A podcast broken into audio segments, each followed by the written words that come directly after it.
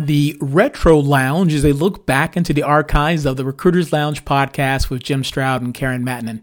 The Recruiters Lounge podcast posted weekly between the years of 2005 and 2010.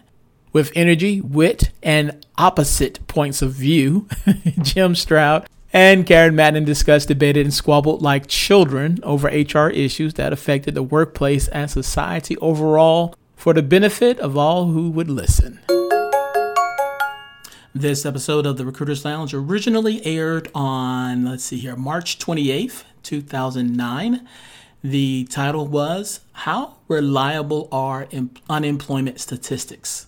Did I say that right? Yeah, How Reliable Are Unemployment Statistics? How Reliable Are Unemployment Statistics? was the original title. I don't have the original description, unfortunately. Can't find it. I was looking everywhere for it uh, but could not find it. But you can hear what was said for yourself right after this important message. Critical race theory supports the logic that all whites are born racist and oppressors by nature. They are to be viewed as a collective threat to non white people and beyond redemption. This sentiment is already infecting the American workplace via racial sensitivity and diversity trainings. Despite the obvious controversy, such trainings are being accepted as just and fair, and at an alarming pace across corporate America. Racism Reimagined How Critical Race Theory Imperils the American Workplace is an ebook that I wrote. In it, I do three things. One, I explain the basics of critical race theory. Two, I demonstrate how critical race theory is negatively affecting the American workplace. And three, I hope, I hope, I inspire a resistance to critical race theory being taught in the workplace. In light of the increased sensitivity to recent events like the George Floyd protests, the emergence of cancel culture, and the pressures on corporations to adhere to political correctness, the information in my ebook, Racism Reimagined How Critical Race Theory Imperils the American Workplace, is a counterbalance that should be carefully considered prior to new investments in diversity training. Racism Reimagined How Critical Race Theory Imperils the American Workplace is a free resource that can be downloaded and, by all means, shared with those in your network. A download link is available in the podcast description.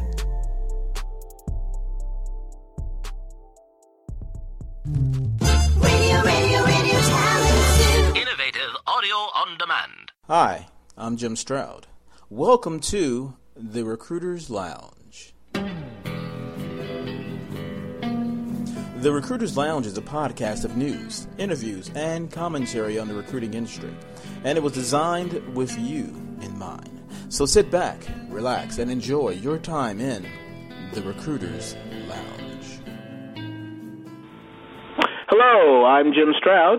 And I'm Karen Mattonen. And this is the Recruiters Lounge, a new kind of opening from the everyday opening uh, that we usually have at the lounge because we're trying to do something different here in the lounge. It's a brand new year. You know, actually, this is our first podcast of 2008. That is. Happy New Year, everybody. New Year. Woo! Well, oh, my gosh.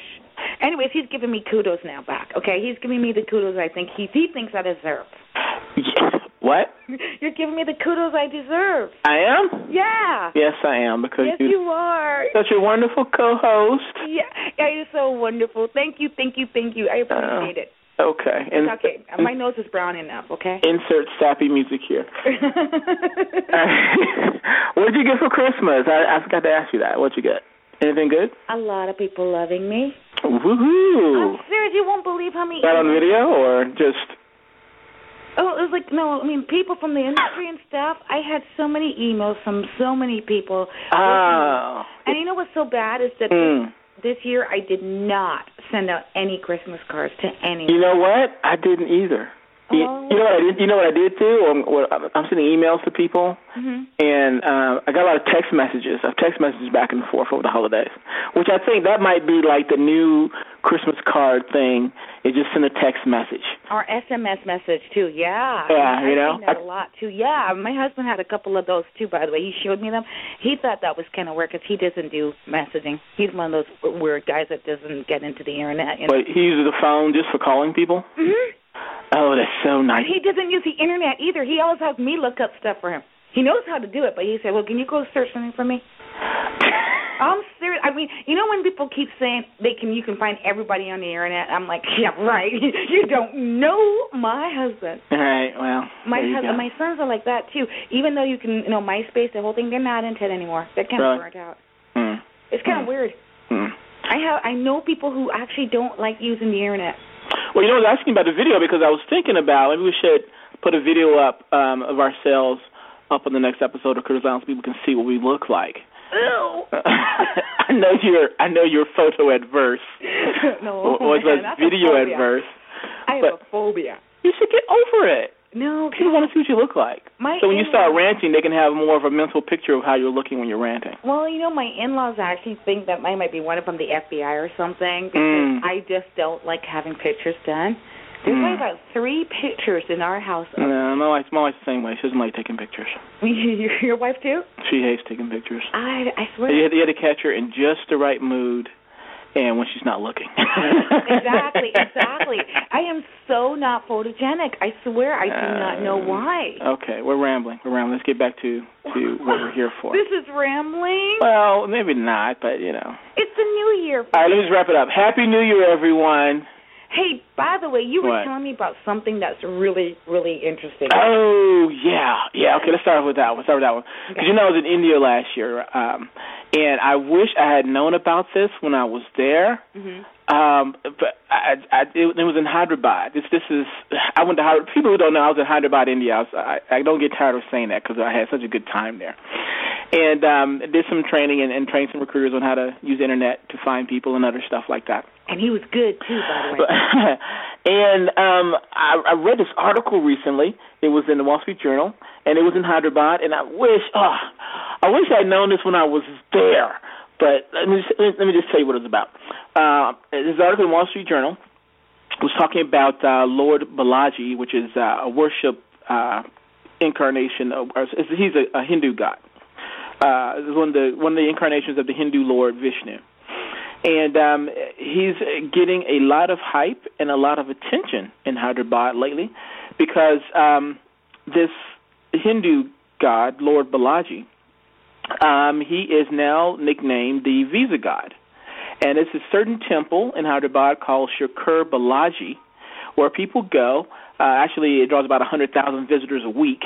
And many of them go to pray to Lord Balaji for visas to travel or to move to the United States in other Western countries. So if you were um, a Hindu or if you were um, uh, a worshiper of this particular god, uh, you would come to this particular temple, or maybe other temples too, uh, the temple Shakur Balaji, and you would go there and you would pray that uh, this Hindu god would, would bless you so that you can get a visa and come to America and work, which I thought was so interesting. And I was like, man, I wish I had known when I was there. I took pictures and asked people. And it was just, and this, let me let me quote this. Let me quote this this section from this, from the Wall Street Journal here. And it's, it's this guy uh, named Mahanti uh, uh, Dolagobinda. I'm, I'm probably massacring this poor guy's mm-hmm. name here, but let's just go by Mahanti. He's one of the Visa God believers that the Wall Street Journal had interviewed. Mm-hmm. And three years ago, um, a U.S. consulting uh, company applied for a visa on his behalf, and it was rejected and the company tried again the following year. Well, Mr. Um, well, Mahanti, uh, friends told him, say, hey, dude, go down to the Shakur Balaji temple ahead of your next interview with the U.S. consulate. Go down there first and pray to the visa god, and he'll take care of you. And sure enough, weeks later, uh, he sailed through the interview. and and when uh, Wall Street Journal interviewed him, he said, "I have never heard of anyone who's gone to the temple whose visas got rejected." Wow. I thought that was just amazing. now, for many Catholics, I think that would be the consideration. I'm, which I'm Catholic, by the way. I think we would call him Saint Francis of Assisi. oh. Okay. I mean, you know how we have these saints for everything too. So they kind of like you know go to the saint and you say pray for us so that we could get whatever we want. I think we'd have like that. I think our version would be like the Saint Francis with this. He's the work of miracles, you know. Wow, I, just that is fascinating to me because I think that's extremely fascinating. I mean, it's like what's also fascinating to me in this regard. Okay, hmm. when we were thinking, when you told me about this, the first thing that can pop up in my mind was, you know, how badly I wanted to move to America Hmm. when I was younger. I mean, I had these dreams of the streets being lined with gold and paved with gold, you know, and I thought it would be easy to come to move here. And I have an aunt that's American, cousins, you know, Right. and I wanted to have that. I wanted to just live in America so badly. I could just eat it. It was just this feeling, this, you know what I mean? I'm Like, getting your wow. picture. Yeah, exactly. It's like you know, I would have probably done anything, cut off my hands just to live in America. Hmm. And you know, I, I um, I feel it for these people. I mean, Wait minute, are you getting ready to bash the U.S. of A? no, I'm not gonna bash it. I'm just gonna say it's like you know, it's not what you think it is. When you when you what you have in this vision, you know, you see on television, and Mm. you know, what you see and what you think it's supposed to be like, and when you get here, it ain't the same. It, you know what? It's like it's like any other. It's like an opportunity. It's an opportunity to make good. You're not guaranteed Yeah, yeah, that you're is. not guaranteed to have two cars in your garage and and you know um, all that stuff. It- But you but you're what you're guaranteed is an opportunity to to make something of yourself. Absolutely. But the thing is, here's the funny part. Look at now. They're this is reversing though. I mean, uh, many of these people who come here now are no, but they know that they have this financial opportunity now to make the same amount of money. Are going back. There's a tremendous number of many uh, people from India who are returning back home. Um, I haven't heard tremendous amount. I've heard of people who come. I've, I've heard people who come over here. an Not wait, wait. I've heard people who come over here Mhm. and who study, and then um, they go take back that knowledge back to their country. That's a big one too. Is, but is that what you're talking about? No, actually, there was this really great. It was an, and actually an Indian. um I saw this just recently. It was on. uh It was a forum. Was many people from India, hmm and they were talking about. The, I guess there's a patriotic forum. Okay, um forum about all these. Send me a link to that because I want to. I will. I'll have to find it again. because for people who are listening, a lot of times we'll quote articles and you're like, yeah, yeah, you're pulling that out of the sky. And I can't always No. remember, but I'll try to find it. Right, it. but if you if you go to my site jimstroud.com and you'll uh, look up this particular podcast, jimstroud.com slash podcast, you'll see them all there. I'll put links to each. Um, I'll put links in the description of this of this um, podcast so you can see what we're talking about. But go ahead. and if anyone who's familiar with this link to or this site, can you please go ahead and put it on there if you don't see it in the next couple of days, please? Because I know this is a very popular site. What's the okay? name? What's the name of it? I cannot remember, but hold on. I was looking up visas. I was looking up visa information. Okay. Right, right. Because I, I don't want to just quote stuff out the uh, eye. All right. I'm uh, going to try to remember to get it. So kind of. All right, finish your point. Finish your point, and we'll post it. Thank you. All right. Anyways, so um, there were these people who were all going back, and some people who were actually had returned, and they were talking about why they were returning back home, and they explained about the cost of living, the way they were. Ma- they found that they are making so much more money in India based on the cost of living index versus if they were making the same amount of money um, or lower money income down here in America. And they got to go back home, and they also were talking about why they also, you know, left because they know the, the American dream wasn't what they had felt it was going to be. I will find the site. I promise you guys I will find the link. But it's a very interesting because you're hearing it from the perspective of people from India themselves. There were some Americans who had responded, weren't you know typical scathing kind of remarks like, "Well, then if you don't like it, go back," kind of situation Hmm. But it was really interesting to see because there they what led me to this originally too also. I was looking up information visas but also there was an article written in forbes or one of those big or fortune that had discussed how many people from india were returning home after they came here got the experience they did return home because they found it to be more effectively a cost of living But you know what's ironic about that? And I was reading this in Daily Report, and I'll also post this on the on the um, podcast description as well. Mhm. But a lot of um, it, it's sort of a weird situation going on. A lot of jobs are outsourced to India, as, Mhm. as everyone knows. Mhm. And uh, say you know call center jobs, um, software writing, medical transcription, back office work, airline that kind of thing. even yeah. the airline being fixed yes you know, Right, because jobs yeah, JetBlue uses uses uh, outsources a lot of their customer service. Mm-hmm. Um, so you, you have about uh, between call centers, um, software writing, all that kind of stuff, you got about say 1.6 million uh, young men and women in India, uh, mostly in their 20s and 30s. And what they're experiencing, ironically enough, is what one um, listener emailed me about was called golden handcuffs, because you're expected to work like uh, 14 to 15 hours a day. And uh, if you're not a performer, if, if you're not if you're not working 14, 15 hours a day, you're not really considered uh, a performer. Although you're getting, you know, uh, a huge amount of cash in respect to their cost of living there, and you get those amenities and a shiny office, and that kind of thing. Mm-hmm. If you don't perform at, at 14, 15 hours a day on average, then you're not considered a performer. So if you're not moving up, eventually you're moving out. And HR people there in these companies, they they know this, but they're basically turning a blind eye to it. And what's ironic about that is that people are they're starting to see an increase in things like uh, sleep disorders and heart disease and depression and that kind of thing. Oh wow! No, that doesn't mean they're coming American. oh wait. It's just it's just ironic that you know you they're being outsourced to India and they're having this kind of Jim. Come on. And now India is having a lot of a lot of issues that some Americans are having, but some now, you can't you can't say the overall majority of of of Americans. We're number one in the world in regards to job related stress.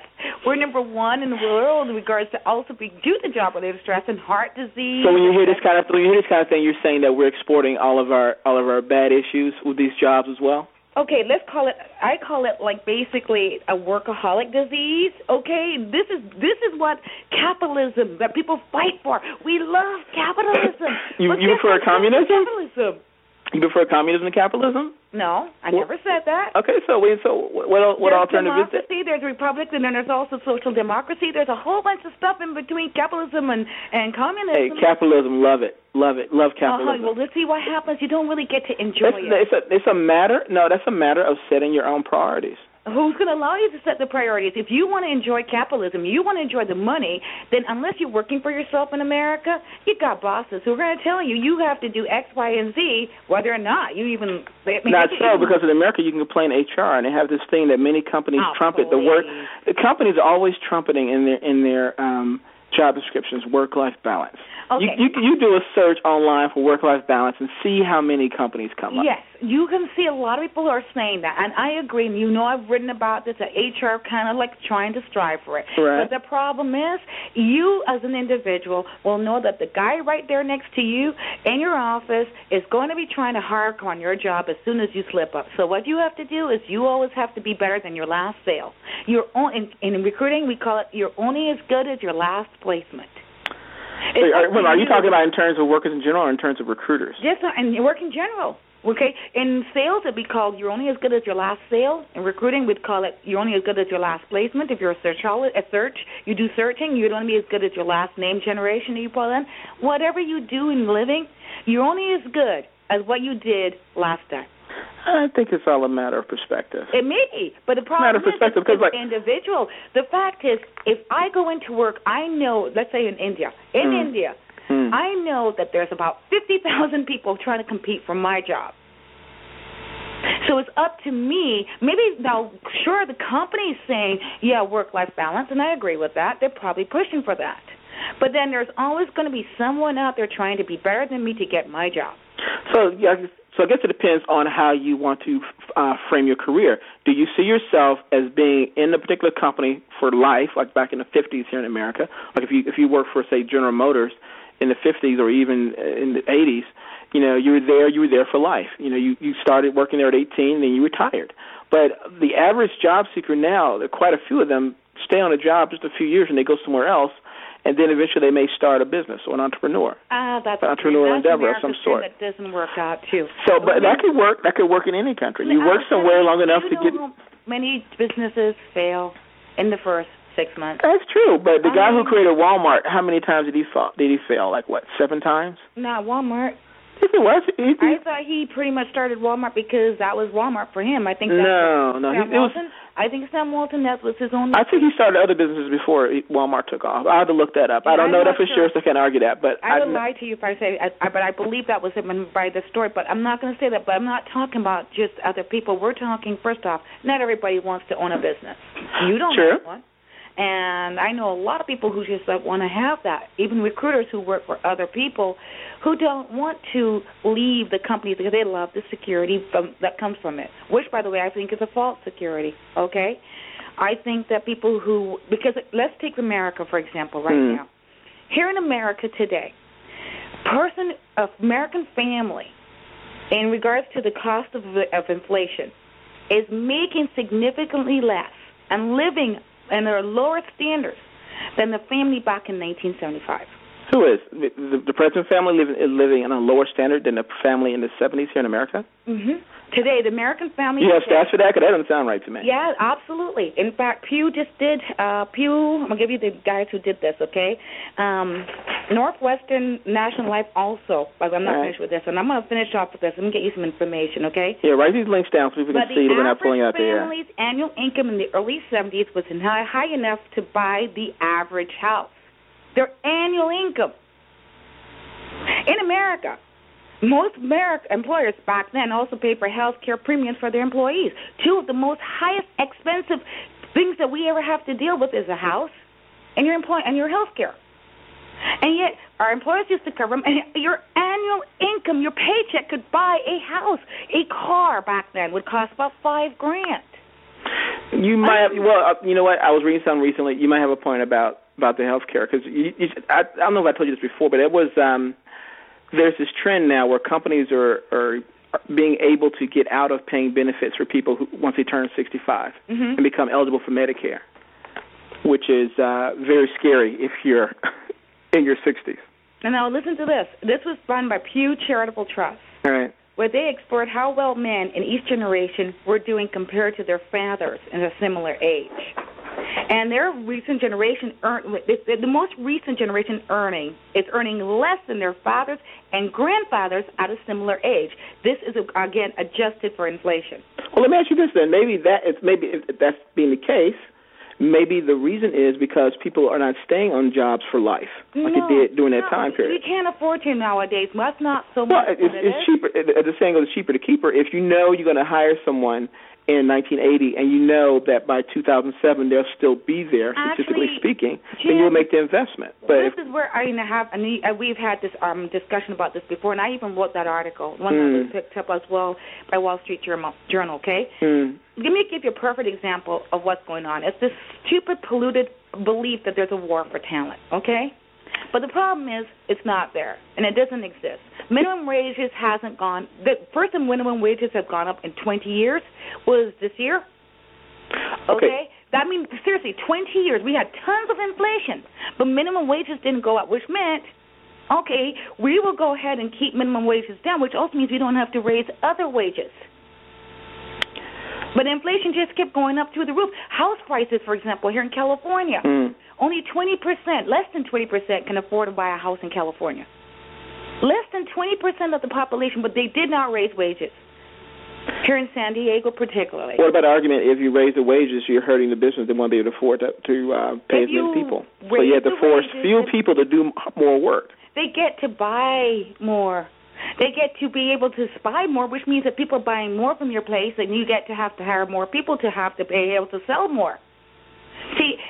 Afford to stay at a hotel if I'm making more money. I could go ahead and eat out of restaurants if I'm making more money, which means these people that own the restaurants get to spend more money. It's called erg- it Reaganomics, kind of the trickle down effect kind of a thing. So you're you're in favor of that kind of economic?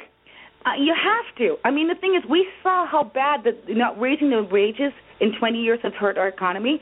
Our economy has not been good since 1980. In fact, It's not been good. I just read. I just read an article. I just read an article that, and I'm man, there's a lot of articles I'm going to post to this podcast. Okay. But I read that it was speculated that we may go up to five percent unemployment in 08. So does that mean 95 percent of Americans are working? Is that Jim, bad? Jim, they're not taking in long-term unemployment.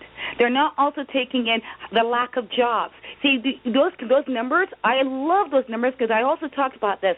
You want to look at really what are how many jobs are there out in the world. In fact, let's take the housing market. Hmm. Unemployment stayed at four percent when yet there was about a million people who got laid off in one year. So you know the thing is, mm. when you look at unemployment numbers, don't I mean I keep looking at these unemployment numbers and I'm saying, wait, They've been 4% for the last 10 years. We're really. Yet, long term unemployment was at the highest it's ever been in history. You know, I look at this stuff and I go, wait, how can we not, as Americans, we're living worse than our parents and our grandfathers do, okay? We're not able to purchase. See, that just does not sound right to me. I want to get an economics expert on the show the to debate buying this. or spending powers as our grandparents and parents do, based upon the most. Now, maybe I mean things like clothes are a little cheaper. Mm. Some things like electronics, but the main things that we need, the things like housing, things like homes, those are areas that we have that are unfortunately more expensive. And the thing is, as I said, Pew just did this. Um, they said after inflation rising the cost of living between these generations, while food and clothing has dropped, housing, transportation, education, medical care, and so on have increased far more dramatically. So, am I hearing you correctly that you think? Well, let me ask you this: Do you think a recession is around the corner? Well, recession. We've been in a recession, but what happens is is that How can you have a recession when you have we you have less than haven't seen it. five percent unemployment? I'm going to give you. Okay, you have you ever heard of the clock? The um, what's that called? That clock that they have in New York City that shows what our economic. What is that called? Clock called? You know what? How much the uh, national debt clock? Yeah, the national debt clock is Yeah. okay. Well, Here's explain, explain, explain to people. There, there's a clock in New York that shows you how much debt the, com- the, the entire country has has uh, consumed that we have to pay off eventually, Right. or at least our great great grandkids at this rate. And you can see the you can see this number on a huge clock in New York City. Did you know that back in 1980, what was it, 1988 or something like that? It was the year that President Bush, When Reagan came in, the, President Bush came in. oh, the first Bush, yeah. Yeah. Okay. That year, right before he came into politics, Right. that year that clock actually started going backwards. Okay. Okay. That was the year that we paid off a hundred billion dollars worth of our national debt. Yep. Okay, and the clock they actually had to pull the clock, turn it off. They put a clock over it because it was confusing people because it was going backwards. Now, right before, but two to three years uh, was about a little bit longer than that, but ten years before that, it was twelve years before that, when they had first put that clock in, it actually blew. It was going so fast that it was blew the actual um what's the word? It blew the the power the motor of it. Okay. it blew the motor. We were It spending so much. We had some, we were accumulating so much debt that it broke the clock. by the way, everything I say can always be found, okay, on the internet. If you're good at Google, you can actually find this. I'm, I'm not making anything up here, okay? Hmm. So what happened here was that, you know, then the new, since then, we've got into war, and we know our dollar, there's no dollar. In, I mean, we have no money in the Federal Reserve. There is nothing in the Federal Reserve. People think we have all this money in reserve. We have zero, zip, ditch in the Federal Reserve, okay? China is supporting our dollar. And we owe literally, did you know that every single day America's debt was, I think, was like $1 billion? How are we getting this much debt? How did, well, I think a lot of it's the war that we're paying and Well, all the money sure. that we owe out and the interest that we own earn. In fact, Bush just borrowed 300 million to just pay off from the interest on the debt that we owe. So the thing is, so when I read about this unemployment numbers, okay, Hmm. and I get really concerned because people go, "Ooh, my God, no, we were doing great. Unemployment's only." Well, let, let me ask you this then, because every time we have this conversation, whether it's you know on the air or off, we go back to the, I'll say the Department of Labor said this, and you pull up a research report that says that. Where would, in your opinion, where are the most accurate numbers can be found on exactly how many people are unemployed versus how many are employed? There's the issue, um, and this is the problem that comes up. We stop counting unemployed people after three months. So the numbers reflect people who. Are collecting unemployment insurance, And there's where's the issue. That's why it's been stagnant because you see we stopped counting the they stopped uh, all the other numbers. Uh, Bush, uh, Bush, the Bush administration stopped collecting the numbers and data on the long-term unemployed. They stopped doing that. Okay. Mm. And don't ask me why. That's one of the reasons that you will see unemployment pretty much being consistent, has it been for the last 10 years, at a, hovering around 4%. Okay? 4.2, 4.3, 4.5, 4.7, whatever. It's been consistent. And you have to ask yourself, well, okay, what's the real, real numbers? Now, I want you to remember something that happened Mm. right about, was, I'll say, three, four months ago okay, Mm. when there was this huge situation that occurred. When it wasn't even that long, it was back about an, a month ago, and we the the government had thought we were going to have a hundred thousand jobs. Okay, Yeah. Uh, the unemployment rate stayed at 4.6 percent. Was in August. Here's the date. Here's the date. Now, despite the drop in payrolls, which was in line with the economic forecast. The unemployment rate, that was calculated using a separate survey of households rather than the employer survey used to count those on U.S. payroll. So you think they're asking the wrong people? So they don't look at, but you can get this information if you really, really want to get the information. This is where the issue was. Hmm. They were expecting about 5,000 jobs, okay? Right. Um, 500,000 jobs, sorry. But there was a drop. Instead of getting a rate um, going up, we lost 316 jobs that week. And they were expecting more. Instead, we got less. The unemployment rate, though, stayed unchanged because those counted as unemployed also decreased by 24,000 because they stopped collecting unemployment. So what you need to be looking at is jobs per thousand, JPT, or payroll population, or the employment to population. Those are the accurate numbers as to whether or not we're in a recession or not in a recession. You know what I'm going to invite you to do, and our listeners. I'm going to ask you all, all, all of you guys, to check out this site I was looking at while you while you were ranting there. I was looking at a couple of websites, and one site came up looked very interesting to me, mm-hmm. called Job Watch. It's, it's by the Economic Policy Institute. You can find it at JobWatch, J O B W A T C H dot org, and it is uh, research analysis by the Economic Policy Institute, where they do um, research on working people. And I'm sort of scanning through some of the articles. It's actually a blog, what it looks like. Mm-hmm. But one thing they have here says um, an article on the state of jobs and wages, and they're saying that uh, economy up, wages down. They talk about uh, sluggish private job growth indicates failure of tax cuts. I want to tell you something here. I'm reading things like that. Business Week wrote here, okay? I'm gonna, I'll give you the link on these two, okay? And I have them in front of me. Yeah. Business Week wrote this. If the percentage of Americans participating participating in the workforce were the same now as it was in 2000, the number officially counted as unemployed would be 9.1 million rather than 7.1, and the unemployment rate would be 5.8 instead of 4.6. Hmm. So the thing is, what we stopped doing that. We stopped counting the JPTs. We stopped counting all this information. Why? Because you know what? I keep thinking about this economy. You see, we keep like for example, Bush just went ahead and rate said, okay, we're going to salvage this interest rate. We're going to go ahead and you know like keep the interest rates lower. We're going to salvage all those people who bought all these houses and homes that, you know, they shouldn't be salvaged, you know, help to bear, you know, but we're going to save them, okay? We're going to save a lot of people who went out of their way and bought these ridiculous mortgages knowing they couldn't afford it, okay? Hmm. And so what ended up happening is it's like putting hot air in a huge balloon, keep blowing up this hot air, and then you put the later on you put that hot air balloon into a freezer, it's going to burst.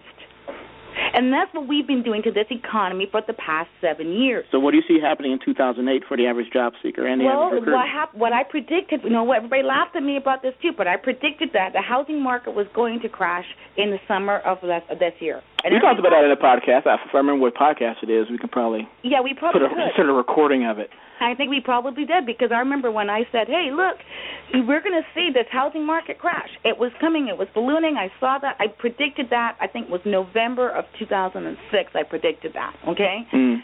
and I said, "Summer, you'll see it by the summer." And I wasn't doing it by myself. I mean, I was predicting it going by predict- predictions based upon other economists, based upon history, looking at what happened 10 years ago, looking at how staffing number jobs were going down, looking at all the stuff that you were seeing, and you saw, based upon what these guys were saying, I wasn't making this up I'm playing it out. I mean, I'm not an economist. I'm just going by what people. You just play one on TV. I know. I'm not. I don't play one on TV either. All I did was look at people's information and said, "Look, history repeats itself." Well, what I want to do is just get those links that you were talking about and, and point people to those links so they can get evaluate what we're talking about. Well, this is and what we're doing back. in India. Yeah, this is I mean, true. seriously well, no, wait, wait. Uh, I won't say this is true. What, what, what exactly are you saying? What we're doing to India? Okay, because like what we're doing is we're bringing that. This is again back to capitalism and free enterprise. Here it is. We're now these guys are now seeing a huge in, influx in their interest there. Okay, and the the uh, inflation. Okay, they're Hmm. seeing that. They're seeing these raises. And by the way, did you hear about their salaries are raising tremendously too? So that's one of the reasons too where Americans are now coming back. We, we're seeing a lot of companies insourcing. Take Yahoo for example. They're insourcing up at Yahoo, SBC Hmm. are insourcing a predominant number of all of their call centers. I think it was like 40,000 people are coming back. Jobs are coming Well, it's back. not necessarily driven by economy. It could be driven by um, people complaining that um, they want to talk to people uh, with, with better accents or whose accents aren't as heavy. Well, not, that not, not to slam anyone in, in, in, at all, but I'm just They saying. went there to because it cost cheap cheap labor. They went there for cheap labor. Well, you can also get the same amount of labor for the same price in um, what Brazil, which a lot of companies are outsourcing call centers there too. They are doing that now too, but then they're seeing the same thing happening. The salaries are raising over there too. Why? Because it's become competitive. You're not just competing with American firms. You're competing with British firms. You're competing with Russian firms. You're competing with other countries. Well, see, I think that's a good thing, though. yes, it is. I think it's a very good thing. Guess what though? That's why we're coming back home. I mean, it is a good thing. I'm not against. I'm not against capitalism, but you got to understand that capitalism does not. It's not as free as what people think it is. See, people think capitalism means no laws, no regulations, no rules, nothing like that. I don't think that. I don't Okay, think it means no rules, and I don't think it's like a wild wild west scenario kind of thing. But I do think that is is is good because it presents an opportunity, an opportunity that you can um, get what you what you can out of it. Absolutely, but the thing is that comes with capitalism comes a cost. And capitalism must you see it's just like everything else. You can't have full free democracy, you know, like the democratic society if it was just all democratic or all republican or whatever, it ends up being almost like a uh, like a uh, like how socialism was. Great idea, but you've got to have a balance. It's of you got to have a pro and a con to, unless it's on to, and to have positive anarchy. Okay, everything creates an anarchy eventually. But what we're seeing is an anarchy in, in regards to the free form of capitalism. Well, did you say everything creates an anarchy eventually? Eventually, if you keep it all in one consistent form, if there was only true, everybody was happy all the time. Eventually, that would become create anarchy. If everybody was sad and miserable all the time, Oh, you're saying it need to be like everything needs to be a balance? there has to be a balance. I can't agree. I can't agree with all things need balance. But you know Yeah. what? Hmm? The little little buzzer on the, on the clock. Oh, Uh, 20 minutes. Yeah. Uh, no. You did more than 20 minutes this time? Okay. It's been more, but you know, it's a good conversation, and, and I'm um, sorry. No, no, no, not at all, not at all. This is what people tune in to us for. Actually, uh, can, for I this witty make, can. I make a plug here about something? Please do. I really saw this kind of got me kind of going today because I saw a movie called Maxed Out yesterday, Maxed out. and it's that on DVD? It's a DVD. In fact, you can rent it right now, and I'll tell you, I would suggest that most Americans really, really should watch this. Why? And if you have your teenage kids, you should also watch this. Why? This is a, one of the most chilling movies you would ever notice in regards to basically the American style of debt and how right now, pretty much, a lot of people don't recognize this, but companies like Capital One and uh, all these different banks, etc., they want you to be in debt. Yeah, that's where they get their money from. Right. They want you. Also, do you know they would rather give you? They would rather you don't pay your your payments off. So you can be a slave and pay them interest for the rest of your life. Exactly. I Right. mean, the thing is because also they're the ones who pushed to make sure that the bankruptcy laws were changed. I'm sure. You have to the bottom line. So this this this movie maxed out. Was it a documentary? Um, it's a documentary, but it actually has some very, very high, powerful individuals also speaking on Okay. it.